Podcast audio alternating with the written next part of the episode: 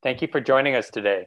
I want to welcome everyone to this special STS AATS webinar, Coronary Revascularization Guideline, why STS and AATS did not endorse.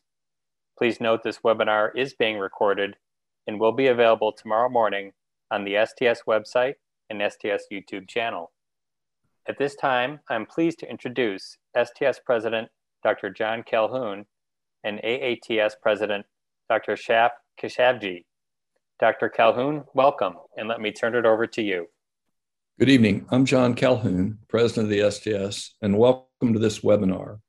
We're happy to be joined by our colleagues from the AATS to address the recent published guidelines of the AHA, ACC, and SCAI on coronary revascularization, which our societies chose not to endorse. As such, in many ways, it's difficult, difficult to regard them as anything more than recommendations. I want to stress that we see great benefit to this time of disagreement. It's brought our specialty together in a wonderful manner. We've enjoyed some terrific collaboration with the AATS as we've worked to address this contentious concern. We're also grateful to the surgeons who strived in development of these guidelines to get them right and to make them better, although we didn't agree with them from a societal standpoint. Finally, I'd like to highlight the great support of our cardiac surgical colleagues around the globe to this cause. Our partners at EACTS, the Asian, Chinese, Japanese, Indian, Latin American cardiac surgical societies all over the world have voiced very similar concerns to ours. I'd like to welcome the president of AATS, Dr. Shaf Keshavjee, to say a few words before he introduces our panel. Thank you and enjoy the evening. Thank you, John. The AATS has received similar communications from many cardiothoracic surgeons and officially from their societies around the globe. As most of you know, even though I'm a thoracic surgeon, there is no question in my mind or that of the AATS and STS cardiac surgical leaders that several key recommendations within this AHA ACC document were just not endorsable. To take our viewers back, we did have the opportunity to make suggestions to improve this document ahead of time, but our most important concerns were not addressed by the process. As a result, and with thoughtful consideration of the ramifications, the AATS and the STS chose not to endorse this document. With this in mind, it is important to note that our patients deserve a better process than what has been in place. The best evidence based guidelines come from a process where the number of experts on each side of an issue are balanced, and each society or discipline selects a team of knowledgeable experts. Similarly, the process benefits from clear and better definitions of what constitutes bias, how many experts are required, which ones can vote, and what actually constitutes a clinical guideline. Such standards do exist, and have been clearly published by important sources such as the Institute of Medicine. With those basic tenets in mind, it is my pleasure to introduce our webinar leader, Dr. Joe Sabik, who led our joint editorial response with key content experts from both the AATS and the STS to provide a clear, in-depth overview of our concerns, the process which got us here, and our responses to date. After these experts are finished, our webinar team would be happy to answer your questions. Over to you, Joe. Thank you, Dr. Keshavjee. I would also like to welcome you to tonight's webinar titled Coronary Revascularization Guidelines, Why the Society of Thoracic Surgeons and American Association for Thoracic Surgery did not endorse. As you are well aware, the American College of Cardiology American Heart Association, and Society of Cardiovascular Angiography and Interventions recently released guidelines on coronary artery revascularization. Although the American Association for Thoracic Surgery and Society of Thoracic Surgeons had representatives on this guideline writing committee, our two societies ultimately decided not to endorse the guidelines because the guidelines do not reflect our interpretation of the best treatment for patients with ischemic heart disease. Our lack of endorsement has been met by resounding support from the international cardiothoracic surgery community. Today, we will discuss the reasons our surgical societies and international cardiothoracic surgical community have decided not to support these guidelines. I would like to introduce our panel of experts who will detail our surgical society's reasoning. Dr. Thomas MacGillivray, first vice president of the Society of Thoracic Surgeons and chief of cardiac surgery and thoracic transplant at Houston Methodist Hospital. Dr. Leonard Girardi, member of the board of directors of the American Association for Thoracic Surgery and the O. Wayne Isom Professor and chairman of cardiothoracic surgery at New York Presbyterian Weill Cornell Medical College. And Dr. Lars Svensson, vice president of the American Association for Thoracic Surgery and chairman of the Sydell and Arnold Miller Family Heart, Vascular, and Thoracic Institute at the Cleveland Clinic. Thank you, panelists, for participating in tonight's discussion.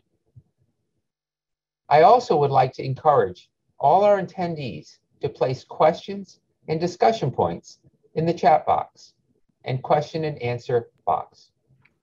After our panelists' discussion, we will answer as many of your questions as time allows. Dr. MacGillivray, maybe we can start with you. As you know, the Surgical Society's main objection to the revascularization guidelines is the decrease in the class of recommendation from 1 to 2B for coronary artery bypass grafting to improve survival compared to medical therapy in patients with three vessel coronary artery disease and normal left ventricular function. A class 1 recommendation is a strong recommendation and strongly supports the therapy. In other words, the benefits of the therapy to patients greatly outweighs the risk of the procedure. A Class 2B recommendation, however, is a weak recommendation and suggests that the benefit of the therapy may be better or just equal to the risk of the therapy. Tom, why did the societies not agree with this downgrade? Thank you, Dr. Sabik, and I appreciate the introduction and the opportunity to discuss our concerns. Uh, as you mentioned, Joe, that in the recent guidelines, CABG for these patients, that is three vessel disease with normal left ventricular function, is now a class 2B recommendation. And as you said, that's a weak recommendation. This represents a downgrade from the previous class 1 strong recommendation, which was published in the 2011 CABG guidelines from the same group. The guideline committee stated that this downgrade reflected new evidence showing that there was no advantage of cabbage over medical therapy alone to improve survival in these patients, that is, three vessel disease with preserved left ventricular function, in those patients who didn't have left main stenosis. Well, so what is this new evidence that warranted the change? The new evidence is largely based on the international study of comparative health effectiveness with medical and invasive approaches, better known as the ischemia trial. The ischemia trial, which was reported in 2020 in the New England Journal of Medicine, looked at patients with stable coronary artery disease who were identified as having moderate or severe ischemia by stress testing. In this trial, approximately 5,000 patients were randomized to two groups. One group was the initial conservative strategy. That is, these patients didn't have coronary angiograms and they were treated with optimal medical therapy. The second cohort, the, inv- the initial invasive strategy, in this group, the patients had a coronary angiogram and often, but not always, uh, were treated with revascularization, either by PCI, or by CABG if they, if they were indicated.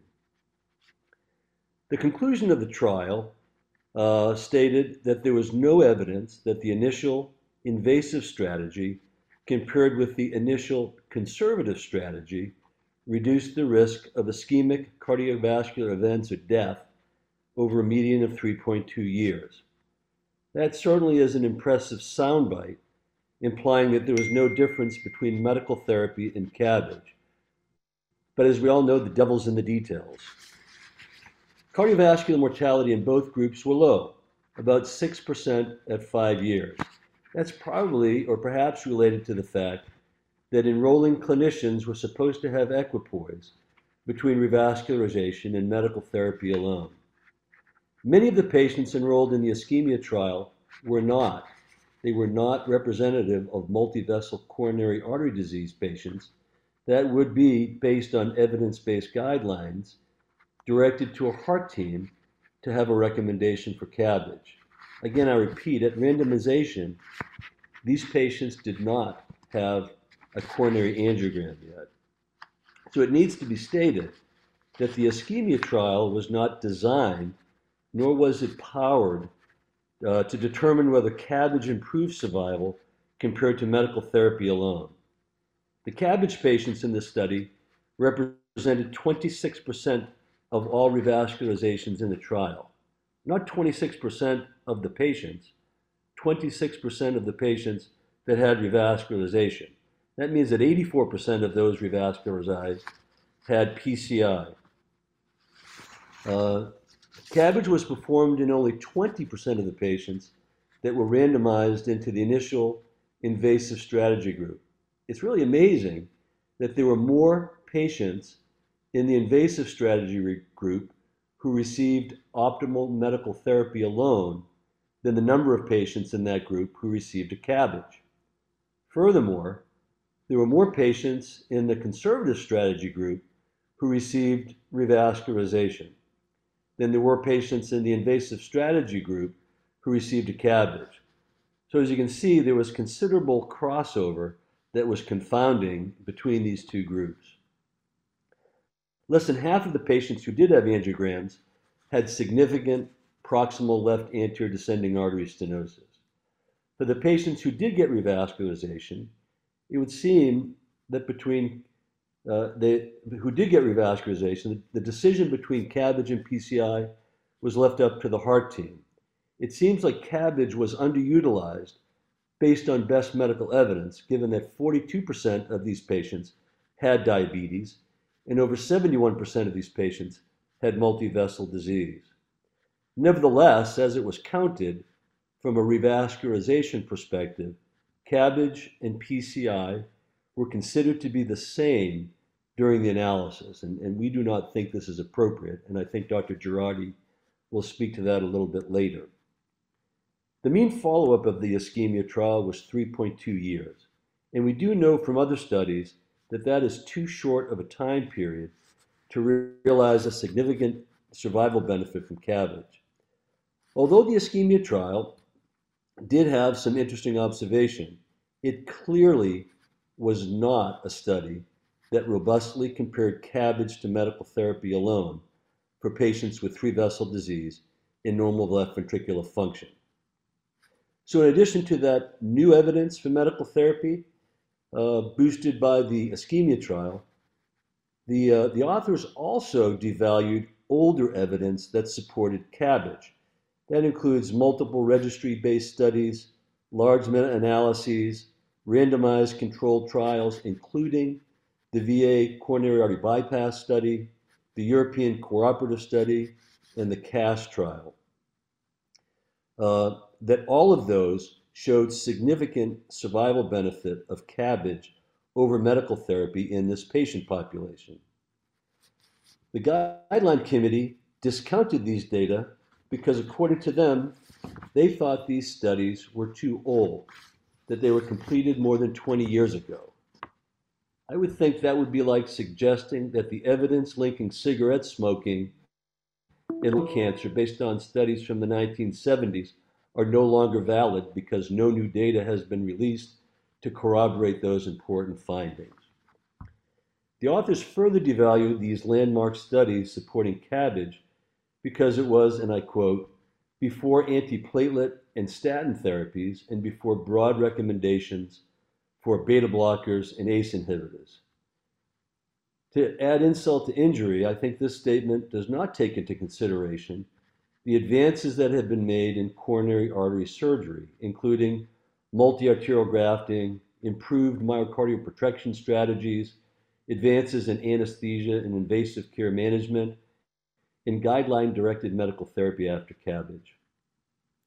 The guideline committee also disregarded some more recent prospective randomized controlled trials demonstrating the survival benefit of CABG, uh, shown in the Syntax trial, Excel, Noble, uh, as well as a large meta-analysis from Yusuf and colleagues of more than several randomized uh, studies that demonstrated that cabbage prolonged survival more than medical therapy in patients with three vessel coronary artery disease without left main disease.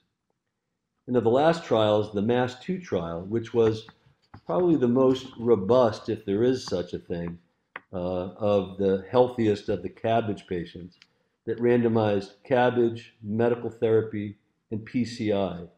In over a 10 year period, cabbage was superior with regard to cardiac survival than either medical therapy or, or PCI. All of these data I mentioned above are included in the European ESC and EACTS uh, 2018 as class one recommendations supporting CABG for patients with three vessel disease and normal left ventricular function. So in summary, Joe, we believe that the downgrade of the previous strong level one recommendation to a weak 2B recommendation for CABG for patients with three vessel coronary disease and preserved left ventricular function to improve survival over medical therapy alone is not in keeping with the best medical evidence, and it does a disservice to our patients with multivessel coronary disease and the physicians who care for them. Thanks very much, Joe, for the opportunity to discuss it. Thank you, Tom. Those were terrific points and a wonderful discussion. Dr. Girardi, maybe you can discuss the second reason our societies decided not to endorse these guidelines. And Tom has hinted to this already. You know, in these guidelines, percutaneous coronary intervention and coronary artery bypass grafting are grouped together as equivalent revascularization strategies in decreasing late ischemic events. Len, why do the societies believe it's not in our patients' best interest to group these two revascularization techniques together in valuing late ischemic outcomes? Well, thank you, thank you, Dr. Sabik, and great presentation, Dr. MacGillivray. I'd also like to, to thank the executive committee of both the Society of Thoracic Surgery and the American Association for Thoracic Surgery for their unwavering support as we've gone through the process of vetting these recommendations. So the AATS and STS were also concerned with the recommendations made by the writing group regarding best revascularization strategies for patients with significant complex coronary artery disease. Specifically, when examining the recommendations in section 8.1 of the guidelines document, it is difficult to reconcile the data with the 2A recommendation that, quote, it is reasonable to consider CABG over PCI in patients with complex or diffuse coronary disease and high syntax scores, those of greater than or equal to 33. The subsequent synopsis and recommendation specific supportive text recognize that PCI and cabbage are inherently different in the mechanisms by which they improve blood flow to jeopardize myocardium. It is acknowledged that while PCI relieves discrete obstructions and increases luminal diameter, it has no effect on plaque progression or plaque rupture in other disease segments of a treated artery. Cabbage, on the other hand, not only improves flow to the myocardium subtended by the diseased artery, but also protects the distal myocardial beds from future ischemic insults generated by proximal plaque rupture or disease progression. Furthermore, this section of the supportive text goes on to highlight the 10 year follow up results of the Syntax trial, a prospective randomized trial comparing PCI to CABG in 1,800 patients. The 10 year follow up of this important trial presented data on 93% of the PCI patients and 95% of the CABG patients enrolled into this critical trial and then followed for a median time of 11.2 years, an extraordinary accomplishment. That seminal paper was published in The Lancet in 2019, and the data was appropriately referenced in this section. That 10 year follow up of syntax demonstrated a 40% higher mortality rate with PCI in the group of patients with triple vessel disease. Hmm. This survival benefit was particularly pronounced in those patients with high syntax scores. Again, those with a syntax score of greater than or equal to 33. It was disappointing to see that the authors ended this section of the recommendation specific supportive text with the following comment, and I quote Of note, the syntax trial included patients with first generation drug eluting stents, and significant progress has been made in stent design since this trial. End quote, and end of that section. There was no mention of the improvements also made in the performance of coronary bypass grafting during the same interval. For instance, in the recent New England Journal of Medicine publication of the results of the FAME3 trial, the operative mortality for 743 patients randomized to CABG was 0.3%. Nonetheless, despite highlighting the aforementioned benefits of cabbage over PCI, a 2A recommendation was issued. This was particularly troubling given that there were a number of subsequent randomized trials, meta analyses, and patient level analyses referenced within the supported text of Section 8.1 that also lend support to the results of syntax. Negating the concerns that a randomized trial using first generation drug eluting stents biased those results in favor of cabbage was a more recent New England Journal of Medicine publication by Park et al., in which 880 patients were randomized to cabbage or to PCI with the second generation everolimus eluting stent, the so called BEST trial. At median follow up of 4.6 years, the primary endpoint of a composite of death, myocardial infarction, or target vessel revascularization occurred in a significantly greater percentage of patients after PCI, despite the use of this newer technology.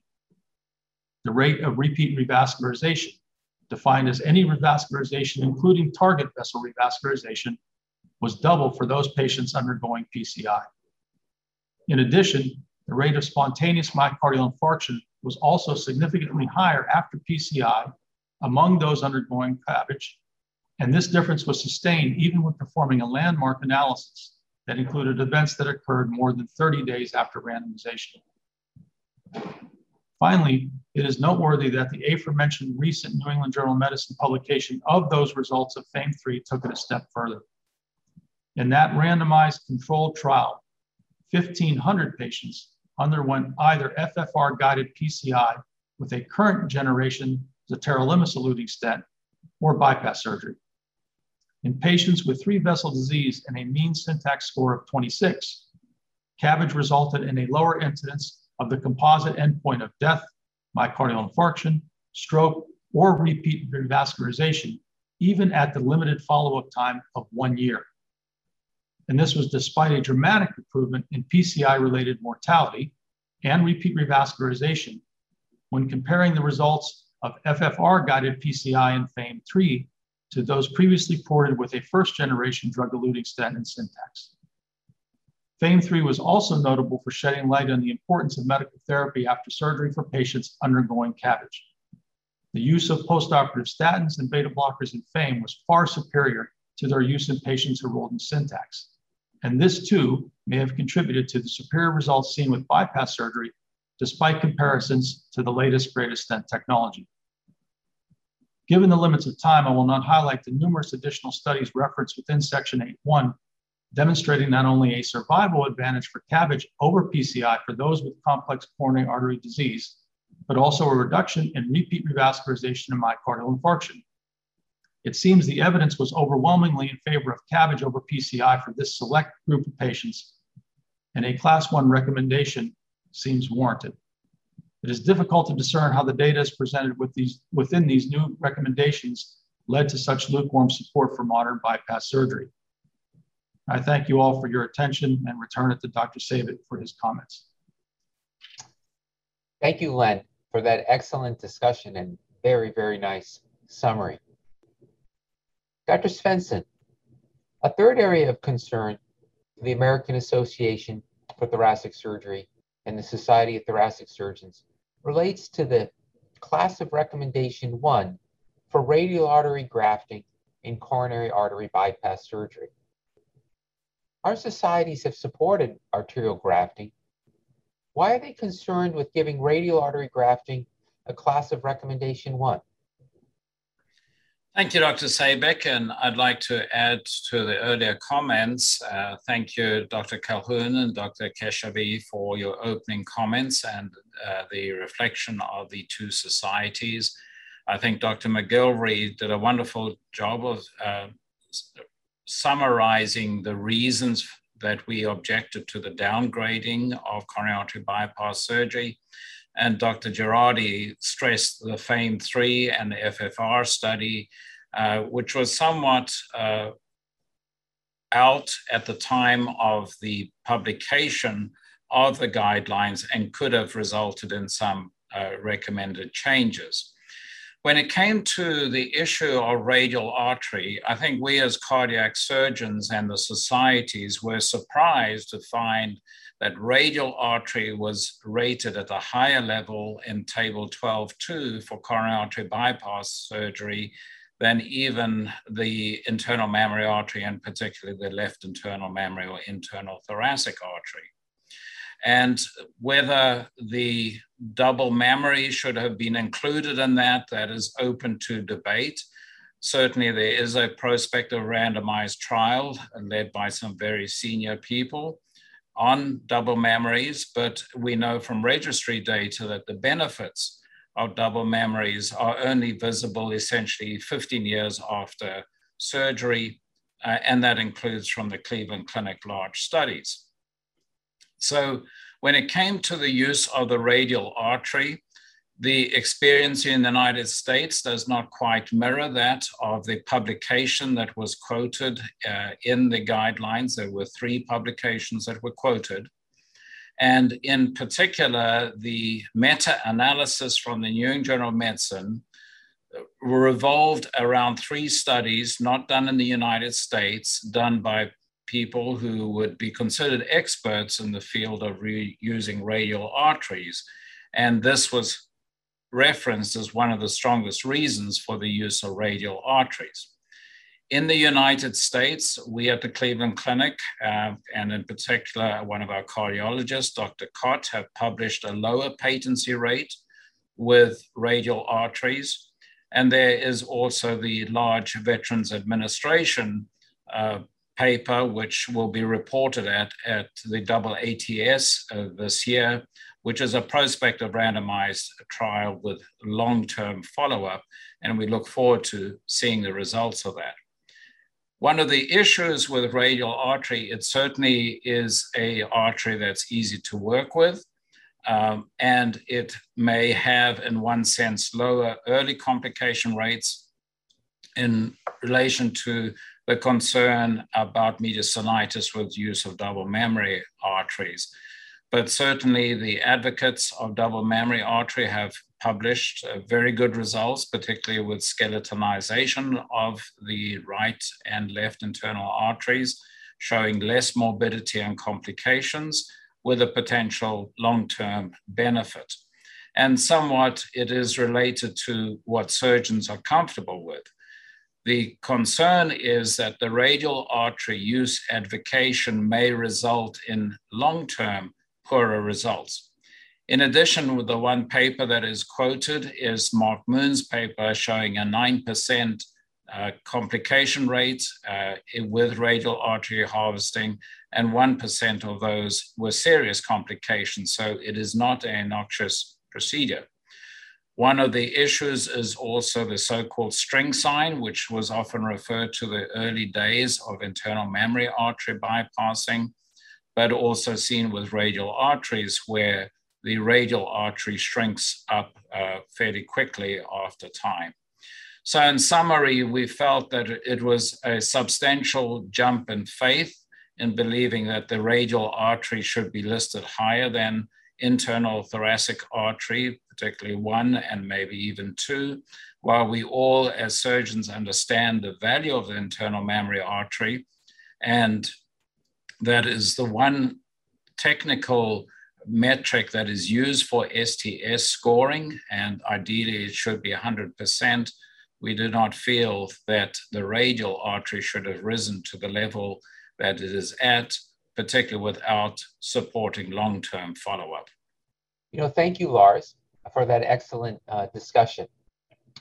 Now, maybe I could ask the panelists some questions, and if it's okay with everyone, I, would like to start with Dr. MacGillivray. You know, Tom, you know, in the guidelines, it's really very unusual to see a drop, particularly a two-level drop. And, when these guidelines downgraded the, you know, CABG in multivessel disease, it went from a class of recommendation one to a class of recommendation of 2B, which is really a big fall. Tom, what should the recommendation have been? Well, thank you, Joe. Yes, I mean, with, with that kind of a devaluation or downgrade, I would have thought that there should have been some dramatic data to demonstrate either that medical therapy had significantly improved or that the data that we had uh, for CABG uh, was not what we had thought it was over the last 40 or 50 years. I mean, you, you, you could make an argument that if it were not going to keep its uh, level one recommendation, it could be a 2A recommendation. But, but I, I think, as uh, we mentioned with the data that we presented, I, I think it should have remained a one, a class one recommendation, a strong recommendation. Joe, could I comment on that too? Of course. You know, I, I think Tom's points are spot on, but in, in his presentation, he also mentioned, you know, the the support for for CABG in that setting had come from earlier trials, and that is true. Um, but when you look at the patient cohort for PCI and CABG and syntax, it was exactly that group that Tom's just describing. And, and yet there was, for those patients with triple vessel disease, a 40% reduction in mortality. And that's a pretty up-to-date trial, pretty robust with five-year, 10-year follow-up. And the results hold up. And the more complex the patients get, the better CABG looks. And it was just disappointing that that's rec- wasn't recognized. And it was fairly robust data in a fairly contemporary time period. So I found that disappointing. And also, Joe, I think that, uh, you know, in addition to the issue about survival, I mean, quality of life, uh, improvement in, uh, in symptoms, uh, freedom from, uh, from, you know, from reduced freedom from myocardial infarction, need for reintervention, all of those, I think, can and should be added to it. Uh, I know those are separate uh, recommendations, but uh, I think the whole package of CABG for those patients really speaks for itself. Well, I think you bring up an, an excellent point, Tom. And I was actually going to direct this question to Len. You know, Len did a beautiful job, you know, really demonstrating the incredible survival benefit. And I think you have to be overwhelmed by FAME. When today heart surgeons are doing heart surgery, you know, coronary surgery with a 30 day mortality of 0.3% and a one year mortality of 0.9%. How far have we come? It's amazing. But I think you bring up an excellent point, which is when we look at all of these studies, you know, whether you want to look at Excel or whether you want to look at Noble, which are the most recent studies, which show definitely a freedom, a, a lower rate of late myocardial infarction, a much lower rate of, of reintervention. You know, Excel demonstrated improved survival at five years in patients who had coronary surgery. There was no difference in survival, as you know, in Noble. But again, I think the one thing we all need to remember is that these patients in these randomized trials are very select patients as you know, we took out that high risk population of patients, patients with left main and triple vessel disease for the most part, which make up somewhere between 50 and two thirds of the patients with left main disease. But even in these patients with non complex disease, we are seeing lower myocardial infarctions, lower repeat reinterventions, and, and as Len very nicely demonstrated, better survival. Len, how should the guideline committee have handled this?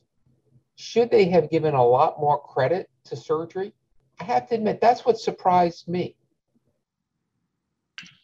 Well, thanks, Joe. I, I, I think for sure, um, one thing that I would would push for in the future is is is a little bit more time to review the data as presented, and then once we have a chance to review the data, instead of it being a confirmation, it should be a discussion. And we didn't have that opportunity, and that was very disappointing. Uh, the, the, the evidence supporting bypass surgery, in my personal opinion, is so overwhelming for certain high risk populations, high burden, complex disease, high syntax scores, is so, is so supportive of bypass surgery for repeat revascularization, MI, but also survival that it is somewhat astounding. And, and a lot of the data that we cited is not data that we went back and pulled out of the manuscripts ourselves. It was the actual supportive text provided in the, the document itself. So, uh, you know, I, I, I, don't, I can't speak for the process having not been there, but I think a more robust interaction would have been a lot more helpful. Thank you. You know, I'd, I'd like to direct this next question, you know, to Dr. Svensson. You know, Lars, I, you know, one of the, the things that people have been a little bit surprised about was that as surgeons, you know, we were not in favor of the radial artery graft as a, as a class of recommendation one. And, and, and you did a beautiful discussion, you know, explaining why. You know, those of us who were around in the 90s when um, radial artery grafting kind of had a resurgence. As you know, it had been done 20 years earlier, but was abandoned. Back in the 90s, we were seeing the same types of things happening, essentially using the radial artery in a situation where it was not going to work you know, situations where there were competitive flow. Lars, what should the guidelines, what level of recommendation or class of recommendation should the guidelines committee have given for a, a radial artery? You know, and should they have put stipulations around it? Because we've learned an awful lot about when to use it. You know, I know as you know, it's not the problem is not the radial artery, but the problem is is how it is used sometimes. What are your thoughts on that? Well, those are very good points, uh, Joe. I, I, think the radial artery, in my opinion, shouldn't even have made it into the tables. And it rather should have been a discussion about when is it appropriate to use bilateral mammary arteries versus a radial artery. And as you pointed out, the, the area of concern is always a 50, 60% stenosis of the right coronary artery and what do you use for that and the whole issue of competitive flow. And then uh, the other issue then is do you take the right uh, internal mammary artery and use that for some other vessel on the left side? And so th- the idea of making it a strong recommendation to have the priority of the radial artery, I think, is concerning in a table it is up up to the surgeon in the end to use what works best in a individual site and which arteries are being bypassed. And certainly the ideal is, I would argue, bilateral mammary arteries with another arterial graft of some type, and that usually is the radial artery, or jump grafts with the internal mammary arteries. And so I don't think it should even be in the tables. And we need further understanding of the long term results. And as you point out, we had a resurgence of radial arteries. We tried nifedipine and all sorts of medications and papaverine to try and keep those arteries open. But unfortunately, on late follow up, we have seen many of them nose up at a rate equal to uh, vein grafts and sometimes worse. Thank you, Lars. You know, one of the questions and concerns we're getting from, uh, you know, many of our attendees is that the cardiologists are now teaching these guidelines and um, they're implementing them. Maybe we could go around the panel and um, all of you could talk a little bit about what you're seeing in your own home institutions and then what do you think we should do about it? Maybe we can start with Tom. Thanks, Joe. I, think one of the big developments that have taken place over the last 10 years has been the creation of the heart team. And I think that we, uh, we on a weekly basis uh, sit down and we discuss cases that come to the heart team to try to determine what's the best treatment for each of the patients. And I think, I think it is really important that we cardiac surgeons take a very proactive, evidence-based approach to the decisions and certainly the discussions that are made for all these patients. And, and I think that uh, that rather than just you know nodding an affirmation for the for the decisions that are made by by our cardiology colleagues, I think we have to more strongly advocate uh, for the evidence that we that we've talked about tonight. Thank you, Tom. Len, what are your thoughts on this? Well, we too have seen a, you know, a rapid escalation in, in the use of PCI for all sorts of indications. Um, and in a very competitive market like New York, uh, that sort of application or widespread application of that technology um, goes across the entire region. And it is my opinion that, as Tom mentioned, I think we have to just go at it with the data, but also we have to participate and make sure we're present in heart team discussions. It's always easy for us to, to find a reason to go back to the operating room and, and we'd all rather be there than almost anywhere else. But we have to participate in the discussions. We have to be present at cath conferences. If there's an opportunity to educate them on the outcomes for modern coronary bypass grafting, I think that opportunity has to be taken. You know, for the, the FAME trial, again, a highly select group of surgeons to participate in a trial, the mortality was 0.3%. But if you look across a widespread community of coronary bypass grafting, for instance, in a, in a system like ours in New York State, where there's reporting at not only the institutional level, but individual surgeon level, the mortality in New York State, all comers, regardless of ejection fraction, age, reoperative status, was, was 1.1%.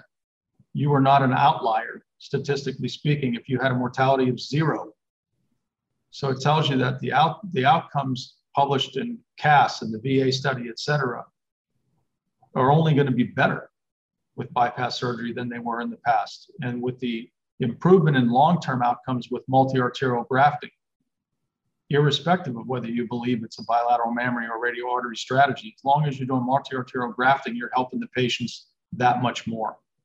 And that's the message we have to keep getting out as we compete against, oh, we got a new stent we got a new stent, we got a new stent. Um, bilateral mammaries hold up quite well. Multi-arterial grafting is the way to go, and we have to keep pushing that. Thank you, Len. Lars, I think this is a, a really great question for you. As, as we all know, um, you're the chair of a Heart and Vascular Institute where you oversee both cardiologists and cardiac surgeons. You're their leader. So what are you seeing at your institution and, and, and what can you do from your your position you know to make sure that patients get the right therapy well it's a good question uh, joe and thank you um, so i pivot off what tom and len said that uh, the team approach is important and results are a lot better we have seen in our own institution a continuing decline in coronary artery bypass deaths and that includes with more complexity of operations being done, uh, not only as far as comorbidity, but also more arterial grafting. And I think as we saw with the early data with internal mammary artery, single internal mammary artery, that resulted in a decline in mortality versus septus vein grafts. Now, with your specific question, and I have talked obviously to our cardiologists um, about their thoughts. And as you know, this is a very uh, collegial environment. There isn't the same uh, competition over who does what. And so I cannot say I've seen a big change. And it continues to be a discussion, particularly about the patients with complex three vessel coronary artery disease. I think that looking at the European societies, just to bring that up since it hasn't been discussed, where the surgeons have worked closely with the cardiologists, there, the ejection fraction did not come into the guidelines as far as what was recommended for triple vessel coronary artery disease. And I think that's probably wise. And uh, when it comes to that whole issue, I think in future we need to look at it from the point of being uh, somewhat uh, distant from the ejection fraction. I, I was on the call with the uh, presidents of the cardiology societies, and uh, Tom uh, um, and John and Shaf, you know perhaps, but John actually asked the society presidents what would they like if they had triple vessel coronary artery disease. And every single one of them said, well, they wanted a coronary artery bypass operation. So when the situation is your own life, it somewhat changes the way you look at things. You know, I think that's an excellent point because sometimes it appears that the guidelines have become out of touch with clinical practice. And I think that's probably what frightens most of us because, you know, usually the heart team, the surgeons, the, the interventionists, we get together and we make the right decision for the patient. And as you just alluded to, I think we would all agree that in patients with triple vessel disease, um, the best treatment is coronary artery bypass surgery. And unfortunately, these guidelines did not, you know, recognize that. Although this, que this question has been very popular with our attendees, and it's not necessarily directed about the guidelines, but it brings up, I think, an important question. And, and, and maybe we can have each panelist maybe answer in about 30 to 60 seconds. Should we have coronary specialists? Dr. MacGillivray? Well, you know, I think, Joe, that um, that I, I, think with the amount of coronary artery disease, it's the leading cause of death not only in the country but in the world. I mean, it, it's the predominant lesion that we as cardiac surgeons deal with in adult cardiac surgery.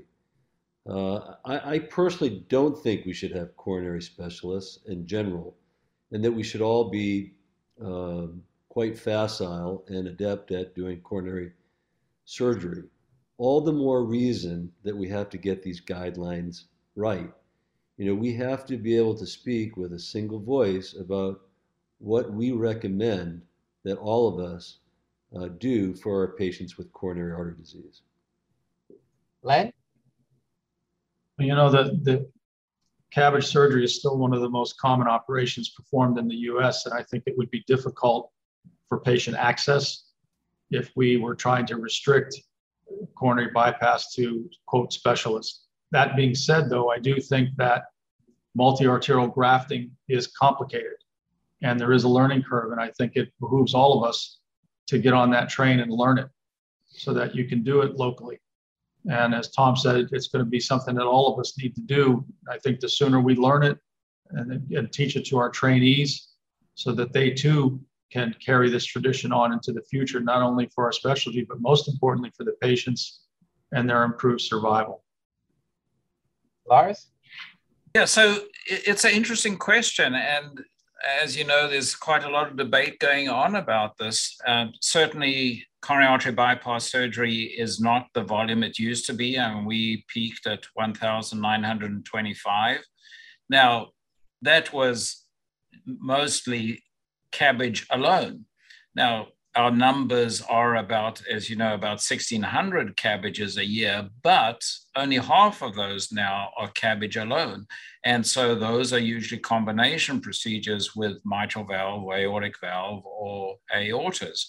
And it, I think it would be bad for ultimate outcomes for patients if cardiac surgeons didn't know how to do coronary artery bypass surgery. However, I would agree with what Len and Tom were alluding to, is that there is certainly benefit for complex coronary artery bypass surgery to be done with people who particularly have expertise in that. In one sense, also for the reoperations, that's where I think there's also benefit of having people who have done a lot of redos and have a lot of experience with coronary artery bypass surgery, because as you know all too well, you were a master at this. uh, dealing with these patients can be very difficult. And there's a lot of judgment that comes into those patients. It's not a simple matter of, first of all, where you put the grafts. It's also a matter what graft material you have and what your options are. So then it really starts getting complex. And then I think there is the benefits of having a cadre of specialists to manage those more complex coronary artery bypass patients. Well, thank you. Insightful, all three of you, as always. Well, you know, in the remaining 10 minutes, I'd like to shift gears just a little bit. You know, our societies decided not to endorse these guidelines because we believe they are not in the best interest of our patients with ischemic heart disease.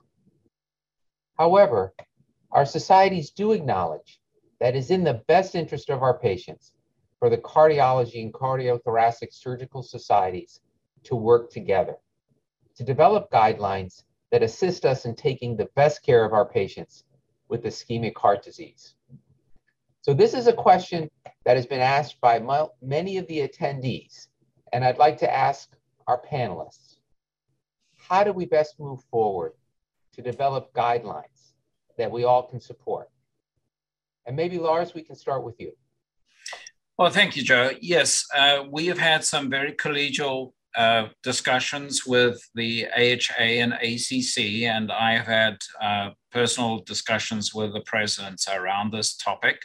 And uh, we've made progress, and um, we are continuing to talk uh, with them.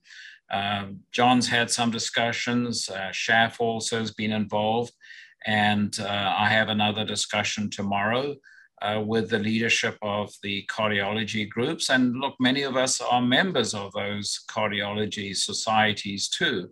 And ultimately, this is about the recommendations that, or, or what we believe is best for our patients. I mean, ultimately, that is our true north, or in Viking terms, our lodestone.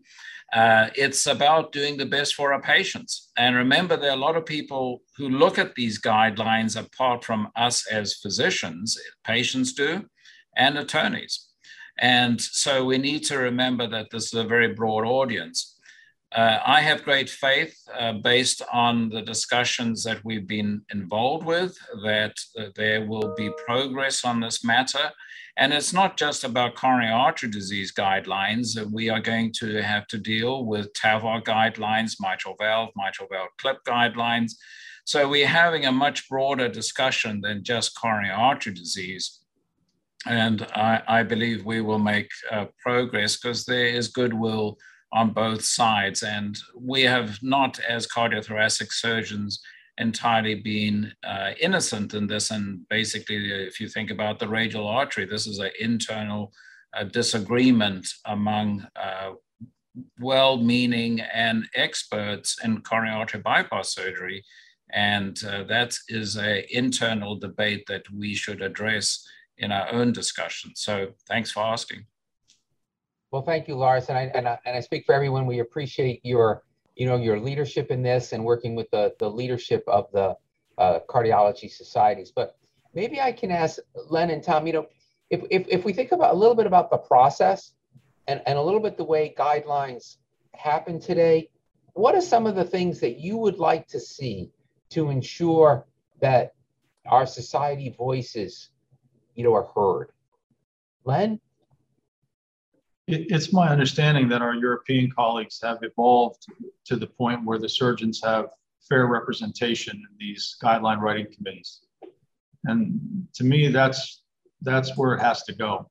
And I know it's a process, and, and couldn't be more appreciative of what Lars and, and John and Shaf have, have done on all of our behalfs to try to level the playing field so that we can have adequate representation and have a voice or a stronger voice in the process. I think without that, it's going to be an uphill climb. And so we need to have have the ability to to stick together and and and and push forward with what we believe is best in the best interest of our patients.